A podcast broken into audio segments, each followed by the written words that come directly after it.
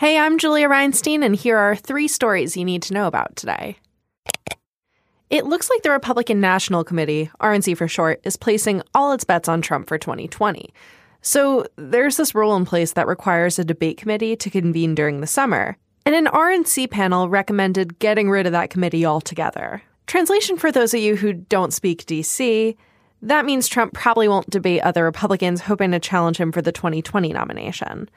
The debate committee played a pretty big role in 2016 when more than a dozen prominent Republicans ran for president. The RNC was eager to exercise more control over the networks that hosted and supplied moderators for the debates. And in the minds of RNC officials, the committee's sanctions prevented an excessive number of debates. With Trump in the White House and already aggressively raising money for reelection, they believe the rule has run its course. The panel is doing a final vote on Friday. If you were to type altright.com into your browser, you would find nothing. Until yesterday, it was the address of Richard Spencer's alt right website, but its domain host, GoDaddy, took the site offline. A spokesperson for GoDaddy told BuzzFeed News that they gave Spencer 48 hours to transfer his site, altright.com, to a different host. As of this recording, altright.com isn't accessible at all. Spencer told BuzzFeed News that he hasn't found a new host yet. A few weeks ago, Facebook removed two pages and an Instagram account associated with Spencer. And that's not all. He was also removed from a payment site which effectively cut off his main source of revenue. Since he couldn't find anyone to represent him in a lawsuit he's in, he's representing himself. But Richard Spencer still has a platform on good old trusty Twitter. His account was briefly suspended from the platform after the 2016 election, but within a month, he was back. The year was 2016 when this iconic moment happened at the VMAs.